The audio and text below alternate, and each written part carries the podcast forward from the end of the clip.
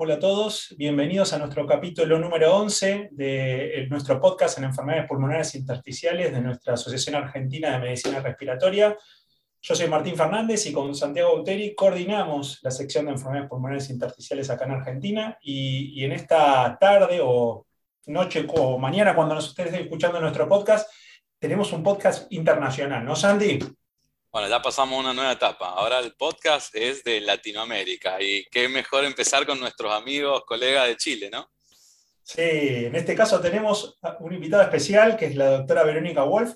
Verónica es reumatóloga del Instituto del Tórax de Chile. Recuerden el Instituto del Tórax es un hospital especializado en medicina respiratoria, o sea, no es una unidad solamente clínica general, y entonces es más una reumatóloga casi neumonóloga para nosotros pero en Latinoamérica le dicen broncopulmonares. No, Verónica, te damos la bienvenida. Muchas gracias por estar.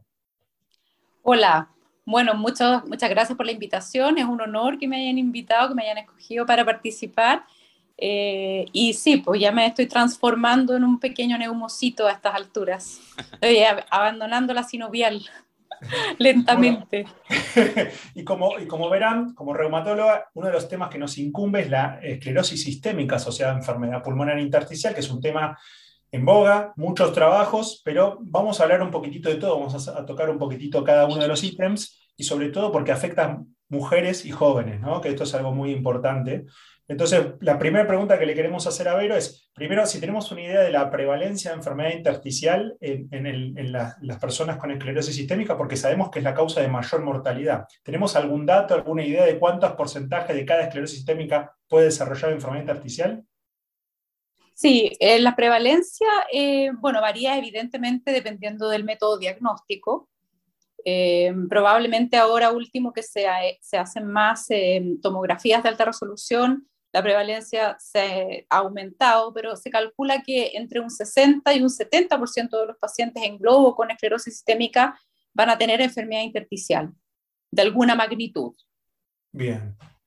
Y, teniendo en cuenta la prevalencia, que evidentemente es alta para esta enfermedad, en una enfermedad que también es bastante frecuente, a diferencia, por ejemplo, las fibrosis pulmonar idiopática u otras enfermedades intersticiales que nos dedicamos, digamos, cómo tenemos que encarar la búsqueda activa de enfermedad intersticial en un paciente con esclerosis sistémica. Es decir, nosotros tenemos un consultorio donde estamos como medicina respiratoria y nos manda un reumatólogo, en línea general nos lo manda a la paciente cuando le encontró un hallazgo. Pero la idea de este podcast es intentar brindarle el conocimiento a la gente que en realidad tiene que buscar activamente el daño de órgano en una enfermedad multisistémica. ¿no? ¿Cómo, haríamos el screening? ¿Qué recomendás vos que tiene que venir o vos como reumatóloga de todo esto? Bueno, la enfermedad pulmonar intersticial, lo primero que diría es que en las mesenquimopatías o enfermedades del tejido conectivo, aunque es más frecuente o más prevalente, son las tres grandes que llamamos artritis reumatoide, esclerosis sistémica y algunos subgrupos de las miopatías inflamatorias idiopáticas. Y en esclerosis sistémica es muy frecuente. ¿ya? Artritis reumatoide eh, eh, la prevalencia es menor que en esclerosis sistémica, lo que pasa es que artritis reumatoide es una enfermedad muy prevalente en la población adulta, por lo tanto, digamos, por volumen de pacientes probablemente vamos a ver la misma cantidad de pacientes con AR que de esclerosis sistémica con enfermedad intersticial, pero eso no quiere decir que en artritis reumatoide sea tan frecuente o tan prevalente como en esclero.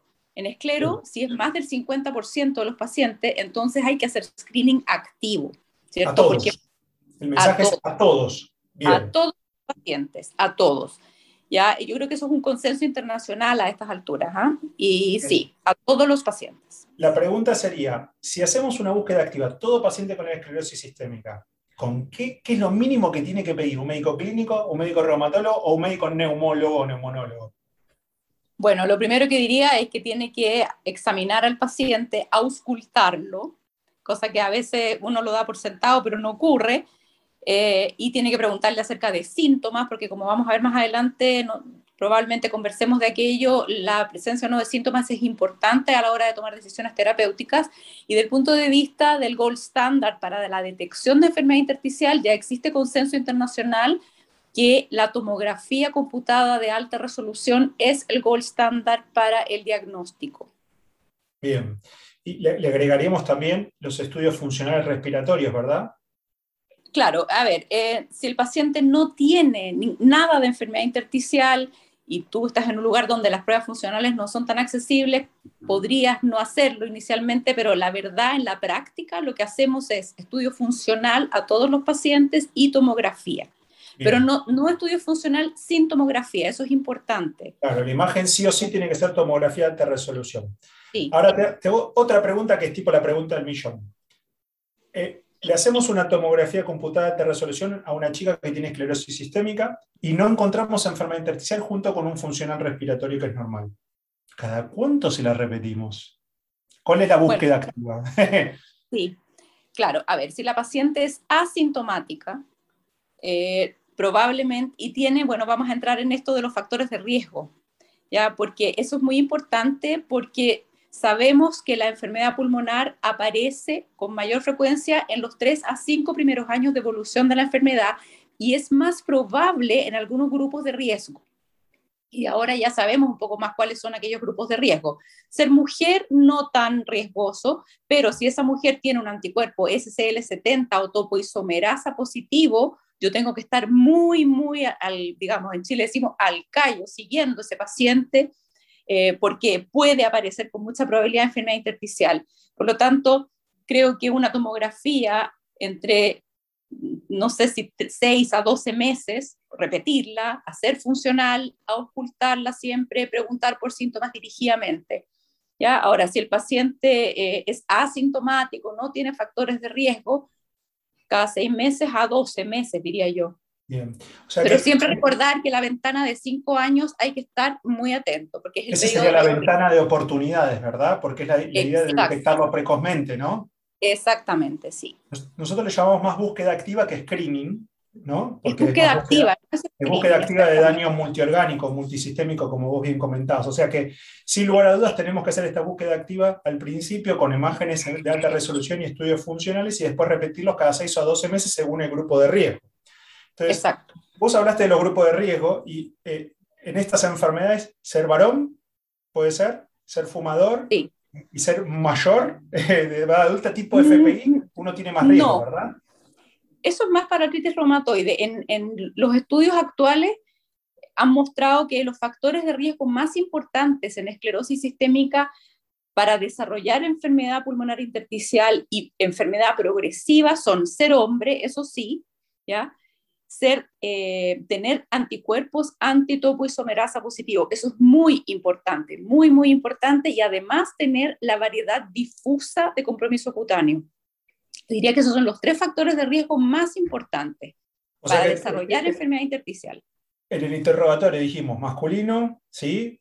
Eh, fumador, biomarcador antiesclero 70, y, y, en el hallazgo clínico vos hablaste de, esta enfermedad difusa, es decir, que la esclerosis... difuso de la piel. La esclerosis progresiva, o sea, difusa, y su velocidad también se correlacionan, ¿verdad? Claro, en los pacientes que tienen una progresión de compromiso cutáneo rápida, también sabemos que tienen mayor riesgo de compromiso orgánico de, órganos, de órganos internos, especialmente pulmón también. Bien, y una pregunta más antes de, pasar un poquitito a las preguntas de Sandy es, ¿qué opinas vos sobre si es una chica joven, vamos a ponerle alrededor de los 30, búsquedas activas los primeros 3 a 5 años con tomografías de alta resolución, sobre el follow-up, el seguimiento a largo plazo? Es difícil hacer una chica tomografías cada año, digamos, a lo largo de, no sé, 10 o 15, 20 años. ¿Qué opinas vos sobre otros estudios imaginológicos como la ecografía pulmonar?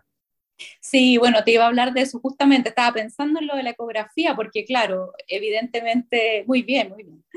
Eh, es una herramienta que se puede hacer en, la misma, en el mismo consultorio, ¿cierto? Bedside, como dicen ahora, hay que entrenarse, probablemente falta todavía eh, estudios que correlacionen los hallazgos de la, ecografía con los hallazgos tomográficos, pero ahí sí creo que como herramienta de screening se puede ser útil, precisamente para no irradiar a los pacientes por años, digamos.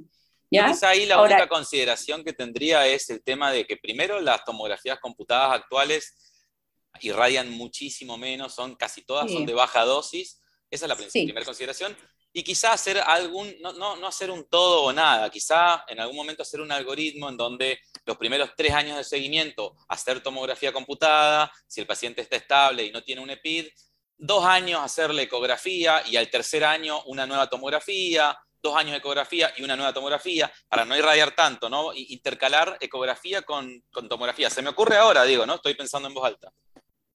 Me parece muy bien. Yo creo que probablemente el futuro venga con algo así, como unas herramientas combinadas, como dices tú. Creo que la ecografía necesitamos más entrenamiento, más estudios que validen los hallazgos y la correlación entre la ecografía y la tomografía, para poder evaluar, digamos, su, potencia como herramienta de screening o de búsqueda activa. Bueno, ya repasamos un poquitito lo que es el paciente con esclero y el paciente que tiene más factores de riesgo. Ahora, la pregunta que siempre uno se hace como neumólogo, como neumonólogo, ¿qué tratamiento elijo de inicio? Porque hay muchas variedades, son unas enfermedades más estudiadas en términos de ensayos clínicos, en enfermedad intersticial, y llevan muchos años. ¿Vos, tenés algún tipo de algoritmo que ustedes utilizan que nos, que nos puedan orientar a que esto sea un poquitito más sencillo con tanta oferta farmacológica que hay? Sí, porque hasta hace, hasta hace un, un, par de años, te diría, era bastante fácil la elección, pero en estos últimos años se está complicando el algoritmo, ¿no? Sí, mira, a ver, lo primero que yo creo que quisiera como comunicar y que quede claro es que no todos los pacientes con esclerosis sistémica y enfermedad intersticial requieren tratamiento específico para la enfermedad intersticial. Sabemos que alrededor de un 60% de los pacientes no tienen una enfermedad progresiva y alrededor del 40% sí. Y lo importante es saber elegir o saber distinguir más bien cuál es mi paciente. ¿Será de lo que va a progresar o no? Y ahí nuevamente tenemos que ir a los factores de riesgo de progresión. Y en los factores de riesgo de progresión tengo que saber si mi paciente, bueno, si es hombre, tiene más riesgo de progresión, si tiene topoisomerasa, más riesgo de progresión también, si tiene enfermedad de piel difusa, también, y además, si tiene una enfermedad extensa, eso es importante, si su enfermedad abarca más del 20% del parénquima pulmonar en la tomografía, o si tiene una fisiología pulmonar mala, si una CBF cercano, menor al 70%, es probable que progrese. Si ese es el escenario, yo, mi opinión es que siempre debemos partir con terapia inmunosupresora y los medicamentos que están probados en ensayos randomizados, controlados, que se han comparado head to head, además, son ciclofosfamida y micofenolato, ¿ya? En primera línea. Mi recomendación sería esa, o ciclofosfamida o micofenolato, ambos son iguales en eficacia, pero micofenolato es más fácil de usar porque no tienes un periodo de tiempo acotado, ¿cierto? Lo puedes usar por años, en cambio ciclofosfamida no.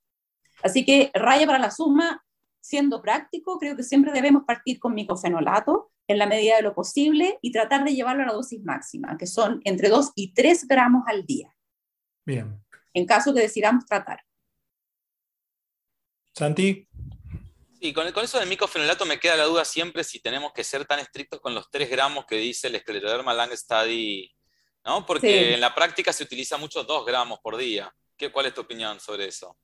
Mi opinión, yo, yo creo que no hay ningún estudio así head to head que diga entre 2 y 3 gramos, pero a ver, eh, creo que si uno va a sacarle partido a un medicamento, debe tratar de usar la dosis máxima que está descrita, como azacotrina, por ejemplo. Exacto. Ahora, ojo que claro, si es una, una, mujer chica, flaca, podría uno, y no lo tolera bien, menos de 2 gramos o 2 gramos puede ser suficiente, ¿te fijas? Eh, yo creo que hay un terreno gris un poco y, y, la verdad es que lo hacemos un poco artesanalmente. Si el paciente tolera los 3 gramos, fantástico, y por lo menos llevarlo un año, dos años con esa dosis eh, y lograr lo que queremos, que la mayoría de las veces es estabilidad fisiológica. ¿Mm? Y no mejoría, sino estabilidad. En esclero. En esclero sí, estamos hablando en esclero. Claro, estabilidad es éxito en esclero. Sí.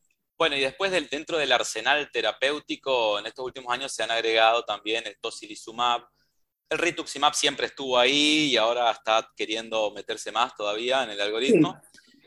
Bueno, y un poco, a ver, lo vamos a plantear con, algunos ejemplos como para, intentar, a ver, poner algunos ejemplos prácticos. Por ejemplo, a ver, eh, esto lo, habíamos eh, armado unos ejemplos como para plantearte así tipo bomba.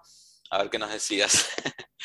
Eh, ejemplo 1. Imaginemos un paciente con reciente diagnóstico de esclerosis sistémica que se le encuentra en la tomografía computada, digamos, un patrón de neumonía intersticial no específica con un compromiso de un 15% más o menos subpleural, gradiente apicobasal, predominio del vidrio esmerilado sobre las bronquiectasias por tracción, sin penalización, supongamos que tiene una capacidad vital forzada de 75% y DLCO de 65%, este es un paciente de todos los días, ¿no? Eh, ¿Qué se te plantea como opciones terapéuticas? Y si te falta información, si necesitas complementar esta información que te estoy presentando con más datos clínicos o serológicos para decidir un tratamiento inicial. Claro, me falta saber mucha información ahí, me falta el género del paciente, me falta qué tipo de compromiso cutáneo tiene y sobre todo qué anticuerpos tiene, ¿ya?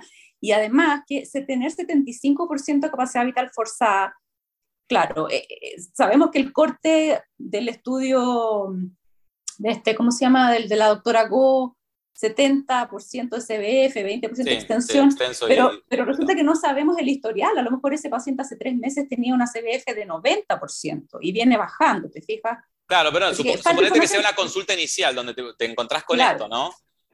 Sí, entiendo. También es importante saber si el paciente es sintomático, porque si el paciente es sintomático, ya tengo una razón de peso para tratarlo y darle tratamiento inicial. En el fondo, nuevamente, evaluar los factores de riesgo de progresión. Y suponete que se discute en un comité multidisciplinario y hay datos que orientan a que lo trates a este paciente, a que sí, lo vas a tratar. ¿Con qué lo tratarías? Con micofenolato. En general, siempre, yo en lo personal elijo micofenolato por lo que te decía, porque es un medicamento en general bien tolerado y que puedo usarlo por años. No tengo que cambiarme, te fijas, eh, puedo partir de a poco, probar la tolerancia del paciente. ¿Tenés alguna preferencia entre el micofenolato mofetil o el micofenolato sódico? Mira, en, preferencia, el micofenolato sódico es mucho más caro en Chile, mucho más caro, y se reserva en general para el mundo del trasplante. El micofenolato mofetil en general anda muy bien.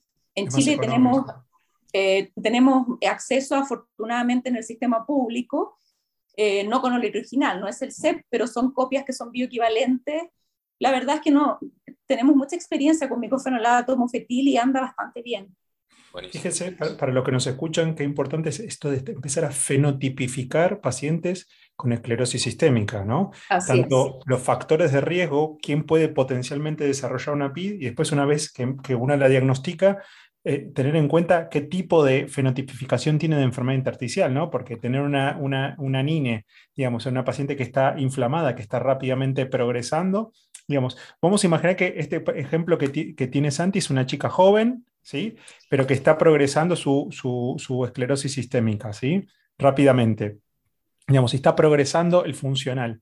¿También usarías micofenolato o pensarías que quizás en, algo, digamos, con un tratamiento como más de emergencia, como de, inmunosupresión, por ejemplo, rituximab? Bueno, rituximab, como lo analizamos en el Congreso, no es un medicamento que se, se haya usado en trials en primera línea hasta el estudio actual, el, recital, ¿cierto? Cuyos resultados definitivos todavía estamos esperando. Ahora, hay datos que hablan de la eficacia de rituximab, incluso, eh, eh, a ver, los datos preliminares del recital apoyan el uso de rituximab en primera línea y en la práctica también. Entonces, yo diría que no sería ningún pecado, a pesar de no tener todavía la evidencia sólida, usar rituximab en primera línea en una chica joven, sobre todo si tiene piel, si está inflamada, Y también tocilizumab en un subgrupo de pacientes que tienen mucha inflamación sistémica, no es la mayoría de los pacientes con esclero, pero hay un subgrupo que sí se vio beneficiado desde el punto de vista respiratorio, pulmonar, en el estudio el FOCUS, ¿cierto? Y el FASCINATE. Entonces, tendríamos para ese fenotipo que me mencionaste ahora, una chica joven, muy inflamada, progresando de la piel, por ejemplo, rituxio, tocilizumab podrían ser buenas opciones. Bien. Y tenemos, creo que un tercer escenario, ¿no, Santi? Sí, otro fenotipo diferente. Exacto. Sería, a ver, otro ejemplo. Este paciente varón Diagnóstico de esclerosis sistémica de hace un año, con un patrón de neumonía intersticial usual, con panalización, con gradiente apicobasal, con un compromiso de un 30%, son, son ejemplos teóricos, con predominio de fibrosis. Eh, capacidad vital forzada de 60%, de LSO de 45%, que sería lo esperable para un paciente de este tipo, con un anticuerpo anti-SSL 70 positivo, esclerosis cutánea difusa y reactantes de fase aguda elevados, progresión funcional en el año de seguimiento, que lo seguía otro profesional, y viene para una segunda consulta sin ningún tratamiento hasta el momento. sin tratamiento. Hasta ahora sin tratamiento porque le dijeron que no tenía. Que era una enfermedad intersticial, que era una enfermedad intersticial, por ejemplo, idiopática, que eso puede ocurrir. Claro. Puede pasar. Bueno, en ese caso yo eh, recomiendo siempre partir por terapia inmunosupresora. Esto es una enfermedad autoinmune y el, tener un patrón UIP o NSIP en esclero en particular, un patrón tomográfico usual o inespecífico, no hizo gran diferencia en los estudios de progresión. ¿ya? O sea que el patrón eh, tomográfico pareciera que en esclero no tiene el mismo peso que, por ejemplo, en artritis reumatoide, que sabemos que el patrón tipo neumonis intersticial usual se comporta más como una FPI. En esclero no es tan claro eso, por lo tanto, mi recomendación siempre sería usar terapia inmunosupresora. Si a pesar de eso el paciente sigue progresando, ¿ya? uno podría optar por cambiar de inmunosupresor, por ejemplo, si usaste micofenolato, cambiarte a ciclofosfamida o usar rituximab, y probablemente eh, en, un subgrupo de pacientes que progresan y tienen un patrón bien fibrótico, no sería ningún pecado agregar un eh, antifibrótico, digamos, eh, porque está avalado por el estudio Sensi, ¿cierto? Que en ese subgrupo de pacientes pudiera ayudar a enlentecer la progresión, pero nunca sin inmunosupresión, nunca Claro, y justamente el, grupo que más se benefició del Sensi fue la combinación de micofenolato, los que usaban el tratamiento combinado de micofenolato más nintedanib, fueron los que más protegieron el pulmón. Así es. por eso nunca solo ese concepto para la audiencia tiene que quedar bien claro, que es esta enfermedad es multisistémica y no podemos tratar solo el pulmón, aunque el pulmón es condicionante de la mortalidad. Entonces es tan importante diagnosticarlo y tratarlo adecuadamente, por eso estamos haciendo estos podcasts para hablar con esta genia de Vero que nos encanta hablar en el mismo idioma. Qué gusto dar, darnos, darnos este placer de charlar multidisciplinariamente con un reumatólogo que hablamos todo el mismo idioma, ¿no, Santi? La verdad que sí, vale la pena mucho siempre. Y los, los, amigos de, México, de, Chile y de México siempre nos están eh, tirando información de último momento y desafiándonos. Así que la verdad que es un lujo. Pero siempre un placer hablar con vos y creo que con esto vamos cerrando, Martín. Sí, te, damos gracias, Vero. Este, es un placer charlar así y bueno, ya te estamos invitando y comprometiendo para más enfermedades del tejido conectivo. Encantada. En, próximos podcasts vamos a tener un capítulo aparte nuevo sobre miopatías. Quiero hablar de los inhibidores de la calcineurina que vos tanto pregonás. Este, y, hablar un poquitito sobre lo que se viene en artritis reumatoidea y algunos warnings de los Jackie Nibs, que también tengo ganas de charlar en los próximos podcasts y te, damos, te agradecemos muchísimo haber participado. Yo creo que en los próximos podcasts tenemos que empezar a, coordinar con los, speakers que invitamos dos episodios, tres episodios por speaker. Así los comprometemos bien y le vamos sacando el jugo a cada invitado. Soñar en grande, pensar en grande. Bueno, muchas gracias. Encantada de participar. Gracias, Vero. Te mandamos un cariño muy grande y saludos a toda la gente de Chile. Beso a todos. Muchísimas gracias. Saludos a todos. Cerramos. Cariño. Besos. Chao.